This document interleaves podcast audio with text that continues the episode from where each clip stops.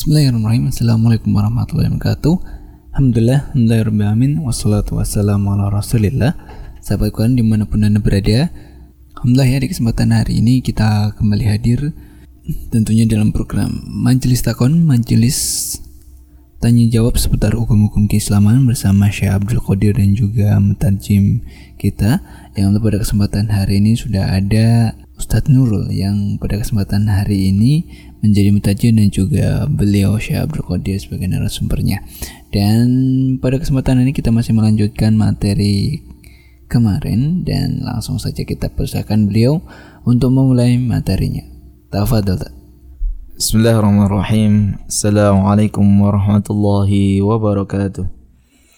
Alhamdulillah rabbil alamin. الحمد لله الذي بنعمته تتم الصالحات وصلى الله وسلم على نبينا محمد وعلى آله وأصحابه أجمعين أما بعد Sahabat Al-Quran dimanapun anda berada Alhamdulillah Rabbil Alamin kita berjumpa lagi dalam majelis makon yang kesekian kali ya Insya Allah kita selalu bertemu dalam kebaikan Semoga Allah menjaga kita dari setiap musibah Dari setiap mara bahaya dan balak bencana Insya Allah kita masih melanjutkan tentang berkaitan dengan bintang Thuraya yang kita kemarin sudah majelis kedua tentang bab ini. Insya Allah akan disambung kembali oleh um, uh, Syekh kita, Ustadz kita, Murabbi kita Insya Allah Syekh uh, Abdul Aziz Abdul Qadir Hafidullah Ta'ala. Al-waqt wal makan semua iya fal yatafaddal mashkura. Assalamualaikum warahmatullahi wabarakatuh. Waalaikumsalam warahmatullahi Bismillahirrahmanirrahim. الحمد لله رب العالمين. والصلاة والسلام على أشرف الخلق وأطهرهم وأزكاهم محمد بن عبد الله صلى الله عليه وسلم. الرحمة المهداة والنعمة المسداة والسراج المنير البشير والنذير اللهم أحينا على سنته وأمتنا على ملته وارزقنا شفاعته وأرفقنا صحبته في الفردوس الأعلى ومتعنا بلذة النظر إلى وجهك الكريم. اللهم آمين يا رب العالمين. آمين. اللهم إنا نعوذ بك من الطعن والطاعون والوباء وعظيم البلاء في النفس والأهل والولد. الله أكبر الله أكبر الله أكبر. مما نخاف ونحذر الله أكبر الله أكبر الله أكبر. عدد ذنوبنا حتى تغفر. اللهم إنا نعوذ بك من الطعن والطاعون والوباء ومن هجوم البلاء ومن موت الفجأة ومن سعر الحمة ومن سوء القضاء ومن درك الشقاء ومن شماتة الأعداء. يا حي يا قيوم يا ذا الجلال والإكرام. ربنا اكشف عنا العذاب إنا مؤمنون. ربنا اصرف عنا عذاب جهنم إن عذابها كان غراما. ربنا ظلمنا أنفسنا وإن لم تغفر لنا وترحمنا لنكونن من الخاسرين. ارحمنا برحمتك يا أرحم الراحمين يا الله يا حافظ يا الله يا رافع يا الله يا دافع. يا الله عجل لنا ولأوليائك بالفرج والعافية وزد لي في حياتي وزد لنا في حياتنا فإنك أنت يا الله الذي يهب لنا عيش الأولى والآخرة. فهب لنا منك عمرا مديدا وعيشا مزيدا في عافيتك ورضاك يا رب العالمين. اللهم سلمني وسلم مني اللهم سلمني وسلم مني اللهم سلمني وسلم مني أما بعد. وقلنا قد تكلمنا بالأمس في مسألة هذا النجم أو نجم الثريا وذهبنا إلى تخريج الحديث ووصلنا إلى رأي الإمام ابن عباس. فروى مجاهد عن ابن عباس أن هذا هو نجم الثريا. ونجم الثريا كان إذا سقط كان مشهورا عند العرب هكذا فكانت العرب تحبه وتخاف منه. يعني أنها تحبه وتخاف منه. فإذا سقط يعني لم يظهر لم يخرج هذا النجم سقط هذا النجم خلاص. يبدأ العرب يقولون أن من خوفهم أن الأرض ستصبح جدباء. وطبعا هذا كانوا يحكمون عليه ليس عن طريق العلم الحديث أو الفلك أو العلم المسبق. لا بل كانوا يحكمون عليه عن طريق العلم الواقع المشاهد بالعين المجردة. لماذا حكموا عليه بهكذا؟ لأنه كل سنة يحدث هذا الأمر أو في كل وقت في بعض السنوات يحدث هذا الأمر. إذا حدث هذا الأمر خلاص يرون الحكم. فكان هذا مشاهد وواقع أمامهم. فبناء عليه كانوا يحكمون على هذا. فكانوا كما يحبون الثريا كانوا يخافون منه. فيخافون منه إذا سقط. فإذا سقط إلى اتجاه الشمال كانوا لا يسافرون. يعني كانوا لا يسافرون لا يخرجون. لماذا؟ لأن الأرض ستصبح جدبا بل إن في بعض الأحيان كانوا ينطلقون إذا رأوا السرية يخرجون بدأ يتحرك من اتجاه الغرب إلى اتجاه الشمال يعني مع بداية التحرك فقط. كانوا يسيرون مباشرة بالقوافل حتى يرجعوا قبل سقوطه إلى الشمال. قبل سقوطه إلى الشمال لأن معنى ذلك أن الأرض عندهم ستصبح جدباء. يعني معنى ذلك أن الأرض عندهم ستصبح جدباء يعني بمعنى لا زرع فيها ولا ماء هذه السنة. فكانوا يذهبون فيشترون أشياءهم قبل أن يسقط في ناحية الشمال. فإذا سقط هذا مدلول شر عندهم. يعني إذا سقط السرية هذا مدلول شر عندهم. هذا ليس مستحب بالنسبة إليهم. لأن عندهم الحيوانات ستمرض الطيور ستمرض الأرض لا تنبت. هذا مدلوله عندهم وهذا واقع كان مشاهد بأعينهم وإذا ارتفع هذا النجم وإذا رأه في المشرق والمغرب وإذا سبقه المطر وكل هذه الأشياء استبشروا خيرا ورأوا أن هذه السنة ستكون كلها خصبا. يعني كل هذه السنة تكون خصبة. وهذا بعيونهم التي رأوها ليس بفلك ولا شيء لكن بطبيعة حياتهم وبتجربتهم في هذا الأمر. وما زلت أؤكد أن النجم ما هو إلا علامة فقط وليس له تأثير إلا بأمر الله سبحانه وتعالى Baik, uh, sedikit mengulang yang kemarin beliau sampaikan tentang bahwa uh, kita sampai di akhir perkataan Ibnu Abbas radhiyallahu anhu ketika menafsirkan ayat wan najmi idza hawa yang di antara perkataan beliau adalah uh, an-najm itu adalah najm suraya. yang kemudian beliau sampaikan bahwa uh, bintang ini adalah bintang suraya yang mana setiap tahun memang uh, turun atau setiap tahun terlihat yang kemudian masyarakat Arab ketika itu memang e, ketika melihat bintang ini maka e, ada yang memang nanti, dia pertanda bisa pertanda baik atau buruk ya. Kenapa bisa seperti itu? Mereka bukan karena mengada-ngada atau kemudian ada ilmu sebelumnya, ada kabar sebelumnya dari kitab apa tidak. Tapi mereka memang mempelajari itu dengan e, istilahnya melihat kejadian uh, yang apa namanya yang terus menerus. Jadi ketika bintang Surya terlihat kemudian uh, apa namanya yang pertama adalah ketika dia jatuhnya di sisi selatan, kemudian uh, ketika itu maka uh, akan bertanda sebagai tanda ya bukan memberikan memberikan sesuatu kematian tidak tapi pertanda kalau jatuhnya ke selatan maka itu akan menjadikan tanah di sekitarnya akan rusak. Ya tidak bisa uh, menyu, uh, tidak bisa me, uh, tidak subur dan kemudian banyak hewan yang uh, terkena penyakit dan seterusnya. Itu sebagai uh, apa namanya pengamatan mereka dan kemudian ketika di sisi lain juga bisa petanda kebaikan ketika dia turunnya setelah misal musim hujan. Ya di setelah musim hujan kemudian ada terlihat bintang surya ini maka itu tanda tanda uh, akan kebaikan uh, tanaman kebaikan uh, pertanian bahwa akan menghasilkan hal yang baik. Jadi beliau mengenekankan bahwa bukan bintangnya yang mendatangkan keburukan atau kebaikan tidak tapi sebagai hanya tanda sebagai tanda uh, yang mana itu berdasarkan pengamatan manusia ketika itu.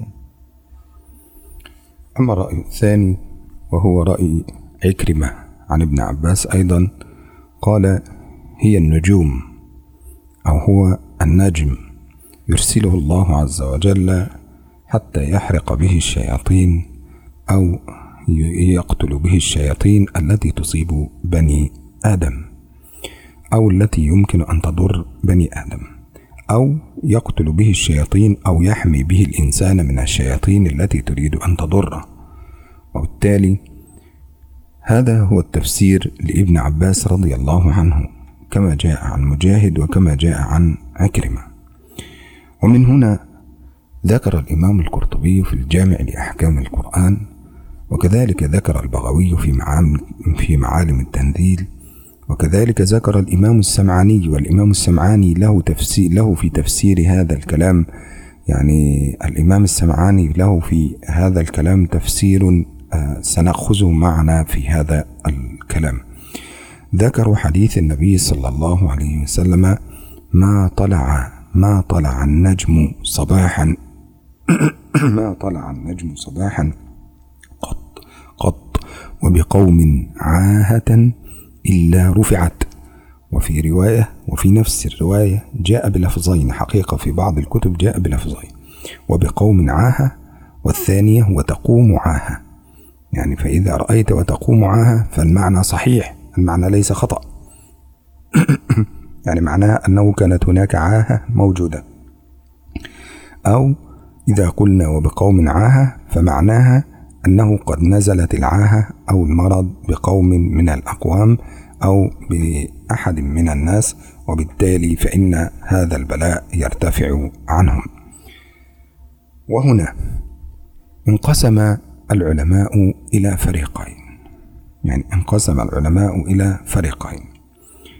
والسبب في هذا الخلاف بين العلماء هي كلمة عاهة يعني السبب في هذا الخلاف بين العلماء هي كلمة عاهة. فكلمة عاهة في اللغة العربية بمدلولها تفيد آه الأمراض التي تصيب الإنسان والحيوان والنبات والطيور. يعني هي الأمراض عامة. العاهة هي الأمراض عامة سواء أصابت الإنسان أو أصابت الحيوان أو أصابت النبات أو أصابت أي شيء. فإذا أصابت الشيء خلاص أصبحت عاهة. طيب الفريق الأول أخذ هذا اللفظ على عمومه.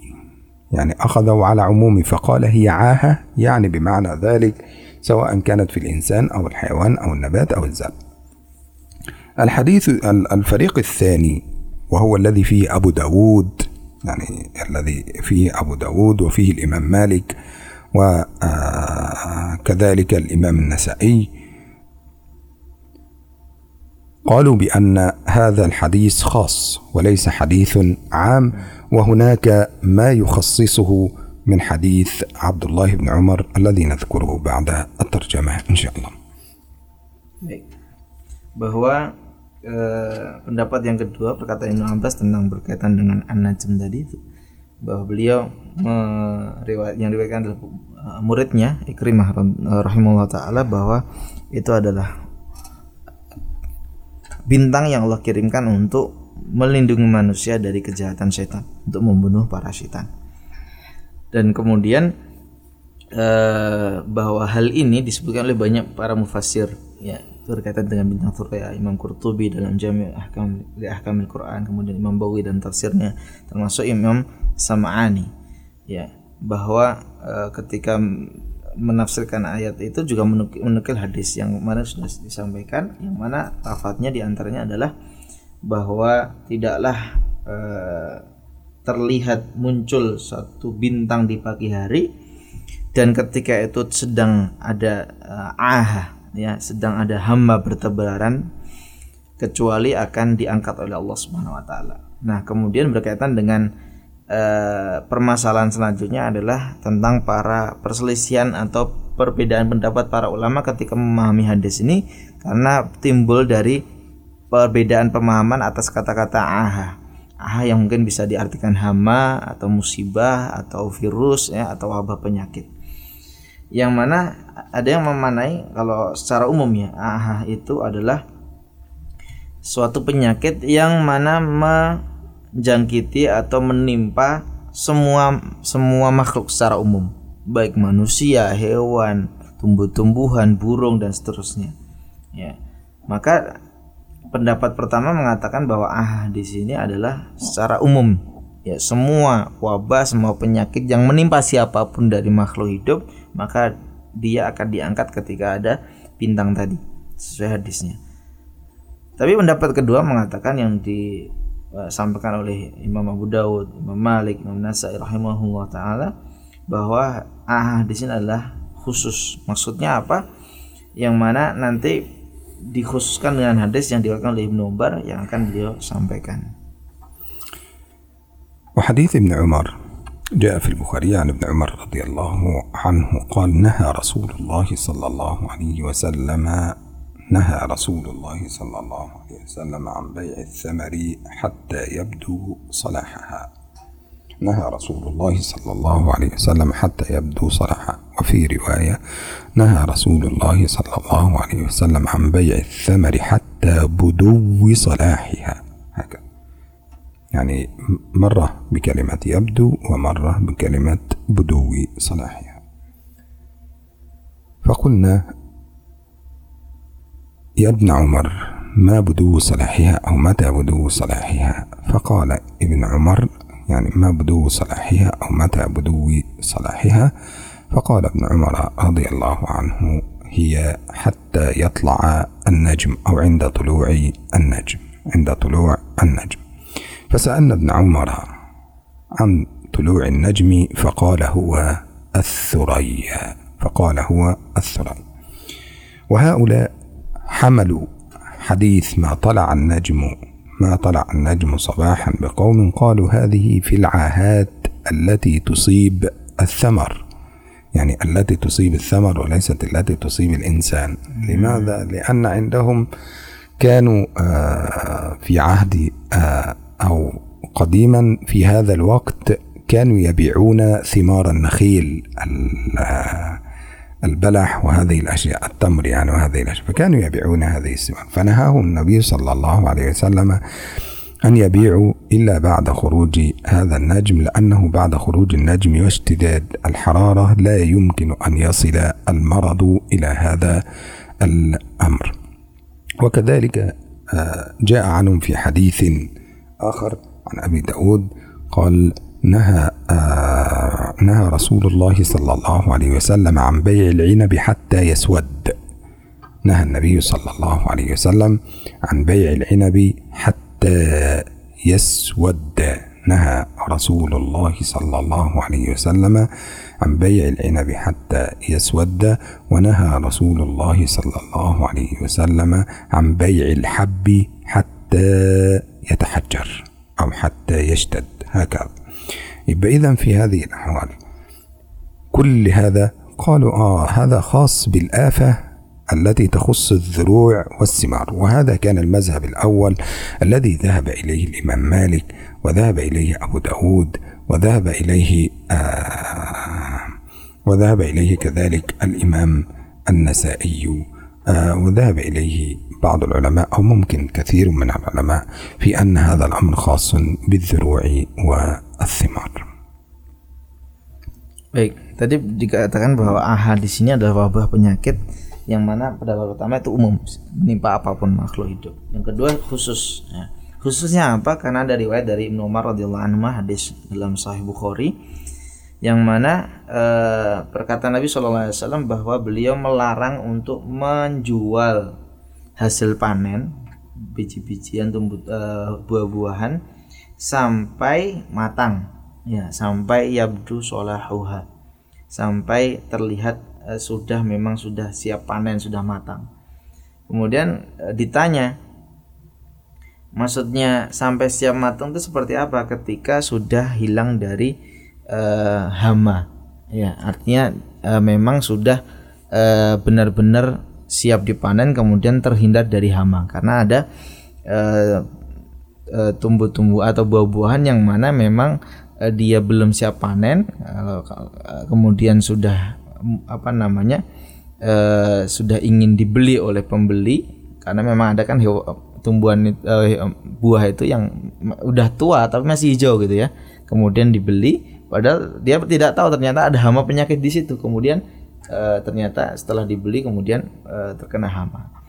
Nah, maksudnya adalah eh, hadis ini menjadi pengkhususan atas hadis yang sebelumnya tentang eh, ahah tadi bahwa dimaksud di situ adalah hama yang mana menyerangnya khusus tumbuhan atau menyerang khusus kepada eh, hasil bumi. Baik tumbuh-tumbuhan atau tanam-tanaman atau juga buah-buahan maksudnya seperti itu.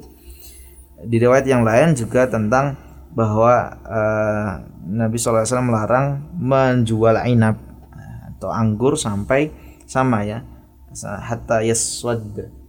Ya, sampai dia kehitam-hitaman. Maksudnya memang uh, sudah matang.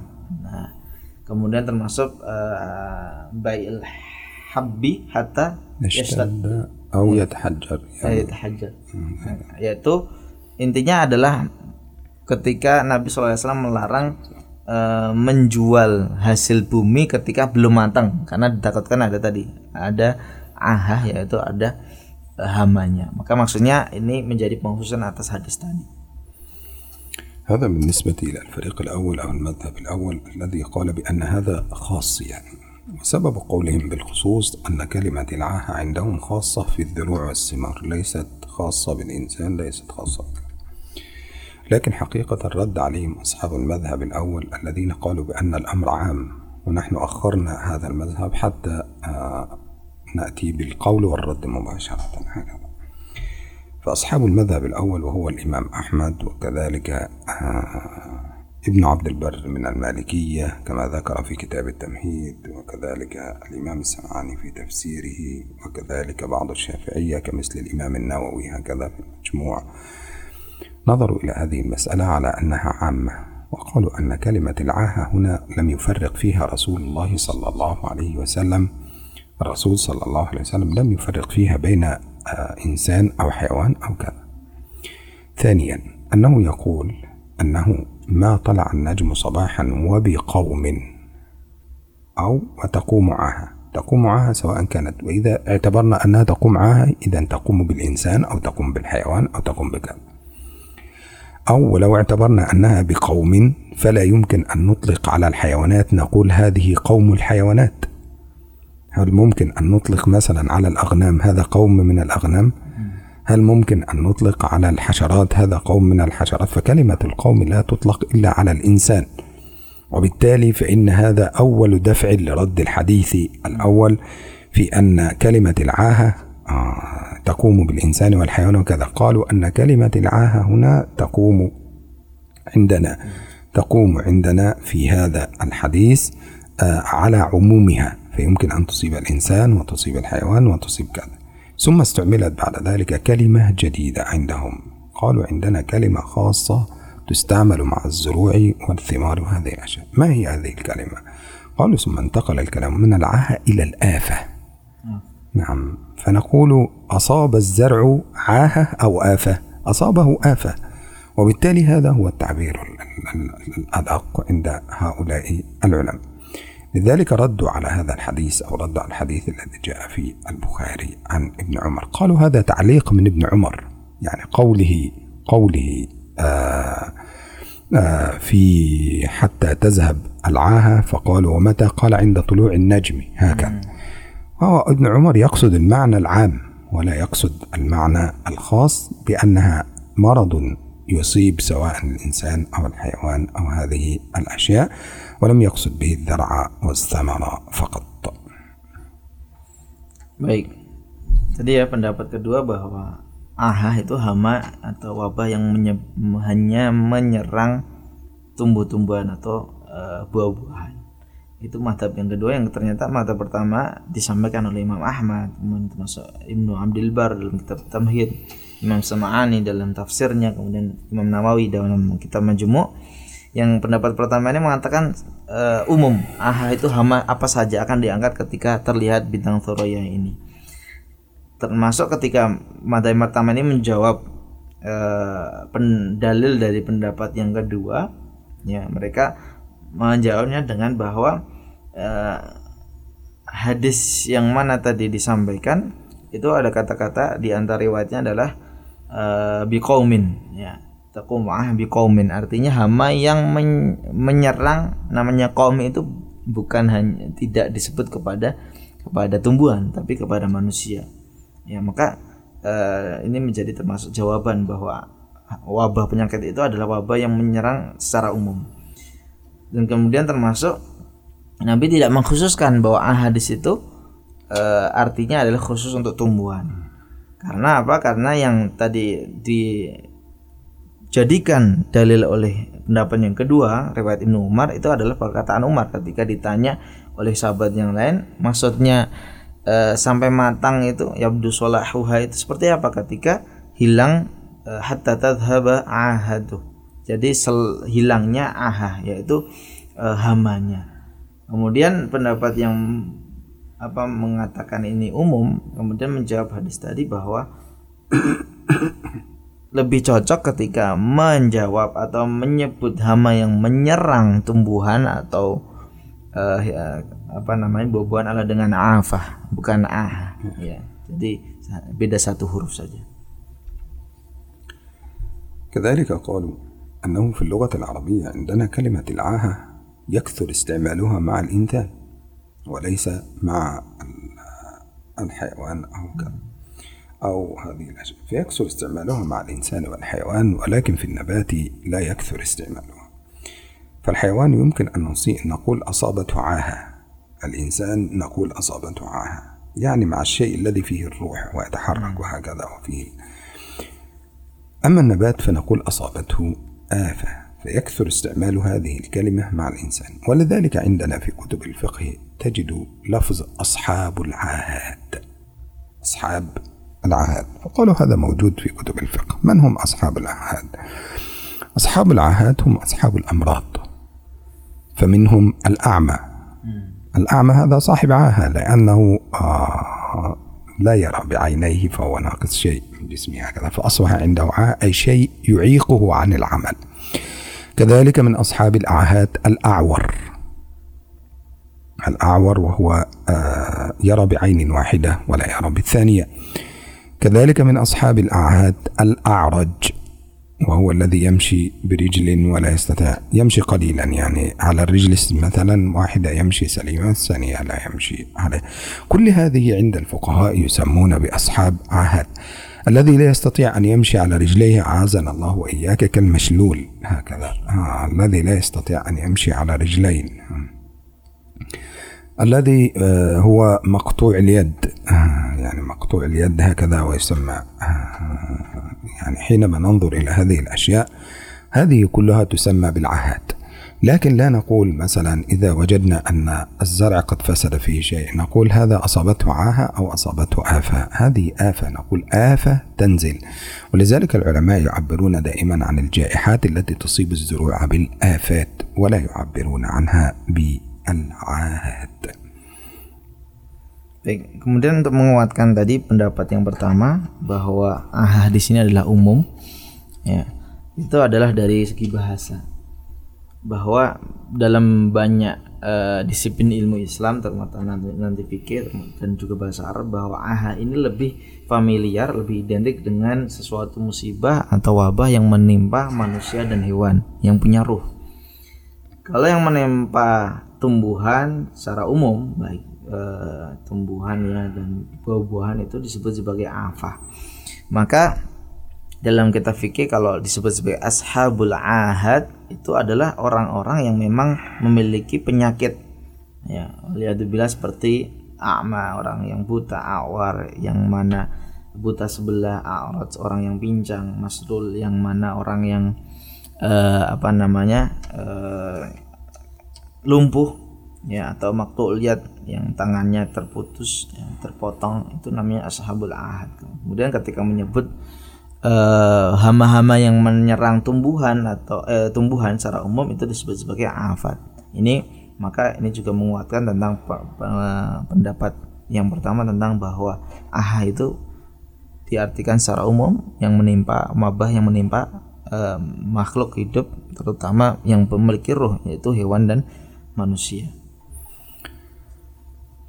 وكذلك استدل هؤلاء الفقهاء وردوا على حديث ابن عمر كذلك بالقاعدة الموجودة عندنا في أصول الفقه التي تقول أن العبرة العبرة بعموم اللفظ لا بخصوص السبب. العبرة بعموم اللفظ لا بخصوص السبب. فحينما ننظر إلى هذه الأشياء العبرة عموم اللفظ كلمة عاهة تصيب إنسان تصيب حيوان تصيب آه، كل إنسان فخلاص نأخذ هذا اللفظ عاما كما جاء عن رسول الله صلى الله عليه وسلم ولا نخصصه إلا إذا كان موجود ما يخصصه.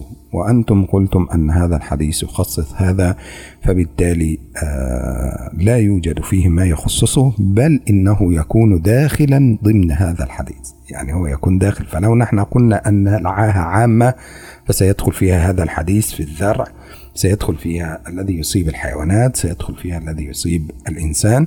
ولذلك قال الإمام السمعاني في تفسيره عندما ذكر هذا الحديث قال وكل آفة كل عاهة تصيب الناس وكل عاهة تصيب الناس في نفس كل عاهة تصيب الناس في نفس أو مال أو نبات أو زرع. فإنه فإنها ترتفع عنهم بهذا الأمر إن شاء الله أو عند طلوع هذا النجم بارتفاع هذا النجم. لماذا؟ قال لأنه يحدث معه اشتداد الحر ونسأل الله سبحانه وتعالى أن يرفع عنا هذا الوباء والبلاء. Baik, kemudian termasuk yang menguatkan pendapat pertama AHA itu adalah wabah penyakit secara umum akan diangkat ketika uh, dat, uh, terlihat bintang Thuraya dan itu pertanda adalah mm, meningkatnya atau tinggi tingginya panas yang akan menghilangkan wabah penyakit adalah kaidah usul fikih yang mengatakan al-ibratu bi umumil lafdhi la bi khususis sababi bahwa uh, yang diambil dalam mengambil hukum adalah keumuman lafadznya bukan karena kekhususan sababnya ketika hadis-hadis tadi itu berkaitan dengan uh, uh, suatu hal kejadian yang Ibnu Umar mengatakan itu karena wabah penyakit yang menimpa nabat tapi yang diambil adalah uh, hadis yang ternyata mengatakan ketika ada terlihat bintang Troya dan kemudian itu akan diangkat wabah itu secara umum. Jadi semua wabah penyakit yang menimpa makhluk hidup secara umum, baik hewan, tumbuhan dan manusia. Maka Imam Sam'ani dalam tafsirnya mengatakan bahwa setiap wabah penyakit yang menimpa manusia dalam apapun ya, jiwanya, hartanya, tumbuh-tumbuhannya, maka ketika uh, terlihat bintang Thoraya ini dan itu pertanda adalah sedang tinggi-tingginya uh, apa ya, musim panas itu akan uh, hilangnya wabah-wabah penyakit yang ada ketika zaman itu. ومن هنا يمكننا القول في هذا الأمر حقيقة. من أخذ بأنها هي عاهة تصيب الزراعة الثمار وسترتفع فهذا قوله صحيح. ومن أخذ بأنها عاهة عامة ستصيب الإنسان والحيوان وهذه الأشياء وترتفع فهذا قوله صحيح. وكل واحد له أدلته فهذا دليله صحيح وهذا دليله صحيح. يعني يعني الرواية ما طلع النجم بقوم. هذه رواية صحيحة. وكذلك رواية ابن عمر. رواية صحيحة. فنسأل الله سبحانه وتعالى أن يجعل هذا الأمر أمر خير علينا وعلى المسلمين وأن يرفع عنا الوباء والبلاء وأن يكون هذا الأمر عاما فيرتفع عنا وعن بلاد المسلمين أجمعين. ونسأل الله سبحانه وتعالى أن يعافينا من هذا البلاء وأن يعافي بيوتنا وأبناءنا وأهلينا وأن لا يجعل له علينا ولا على بيوت المسلمين سبيلا اللهم آمين يا رب العالمين hmm. Baik, kemudian beliau ingin menutup bahwa uh, yang berpendapat bahwa AHA ini adalah wabah penyakit yang menimpa secara keumumannya makhluk hidup baik manusia, hewan dan tumbuhan itu benar dengan dalil yang disampaikan termasuk pendapat kedua yang mengatakan bahwa sebagaimana uh, dalil dari Ibnu Umar radhiyallahu anhu hadisnya dalam Sahih Bukhari yang mengatakan bahwa itu khusus bagi tumbuhan juga bisa apa namanya sama-sama kuat. Jadi masing masing-masing mengambil pendapatnya yang artinya uh, hal ini sama-sama memiliki uh, dalil masing-masing yang boleh di diambil diyakini uh, baik yang pendapat pertama atau yang kedua yang jelas uh, bagaimana uh, semoga baik munculnya bintang dan tidak terlihat atau tidak itu sebagai hanya pertanda yang jelas bagaimana kita selalu bertawakal kemudian meminta kepada Allah SWT agar menghindarkan wabah penyakit ini dari diri kita, keluarga kita dan orang-orang yang kita cintai. Dan kemudian semoga Allah SWT segera um, mengangkat wabah ini dan kemudian menjadikan kita semuanya orang-orang yang selamat dalam ujian dan cobaan yang Allah turunkan. Demikian sahabat Alquran di mana pun anda berada uh, insya Allah nanti pertemuan selanjutnya dengan pertanyaan baru karena berkaitan dengan yang sudah selesai. Kita tutup dengan kafatul majelis subhanakallahumma bihamdika asyhadu an la ilaha illa anta astaghfiruka wa atubu ilaik. Assalamualaikum warahmatullahi wabarakatuh Jazakumullah khairan. Jazakumullah khair kepada Syekh Abdul Qadir dan juga Mutarik Mita Ustaz Nurul yang sudah menyelesaikan materi di kesempatan hari ini yang berkaitan dengan bintang Suraya yang pada kesempatan ini sudah selesai dan insya Allah jangan lewatkan materi lainnya hanya di 99.9 FM Radio Sekarang Sahabat Anda belajar Al-Quran dan tentunya bagi sahabat semuanya yang memiliki pertanyaan berkaitan dengan hukum-hukum keislaman silakan saja Anda bisa mengirimkannya di nomor 081 229888614. Akhirnya saya Andi Ramadan pamit undur diri dari ruangan dengar sahabat Quran semuanya. Terima kasih atas kebersamaannya. Alhamdulillahirrahmanirrahim. Subhanakallahumma wa bihamdika. Asyhadu la ilaha illa anta astaghfiruka wa atubu ilaik. Wassalamualaikum warahmatullahi wabarakatuh.